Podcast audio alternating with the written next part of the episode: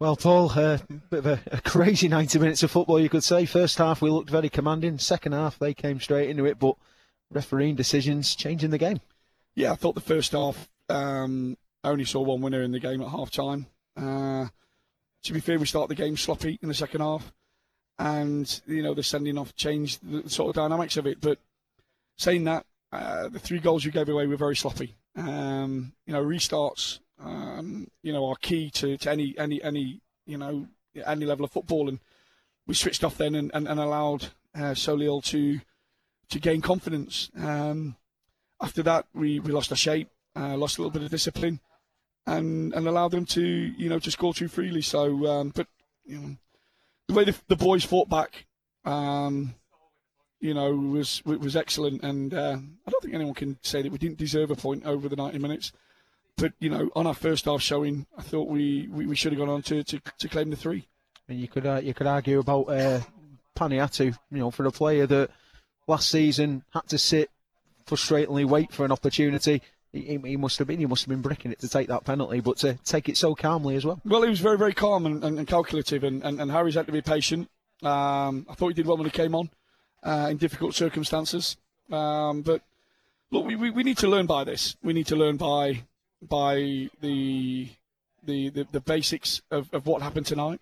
Uh, when things go, you know, not not to your liking, you have to adapt and you have to overcome. And uh, you know, we had a period of sort of 20 minutes in the second half when we when we lost a player um, that we didn't show the resilience that I expected us to do. You know, people can complain about was it a bad decision, etc. I think there was a lot of bad decisions tonight, but um, what I don't want to do and what we shouldn't do is, is mope about them. Just get on with it and, and, and make sure that we don't concede in that period of time. We do that, we don't concede a goal tonight.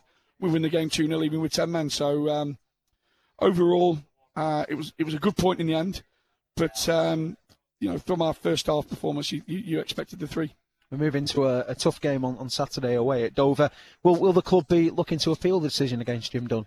I don't know. I'm gonna I'm gonna speak to the secretary now and, and see see what his thoughts are.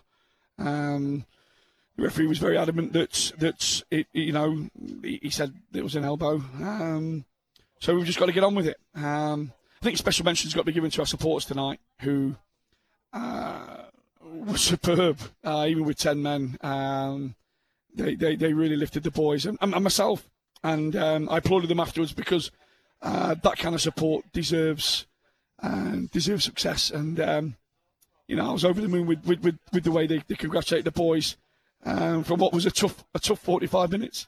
You could argue that the support at the end sucked that ball towards the goal to, to claim that point as well. Yeah, look, the, the, to come away from home, to bring the numbers that we have, to, to make the noise they have, the passion behind them is, is, is, is superb. And um, like I say, probably a little bit naivety for a 20 minute period where, where we went down to 10 men. But the um, the supporters were immaculate again tonight. And um, like I say, deserve the success that, that, we, that we're trying to give them. I suppose the main thing can be said that we have managed to avoid defeat. Thank you for joining us, Paul. Thank you. Thank you.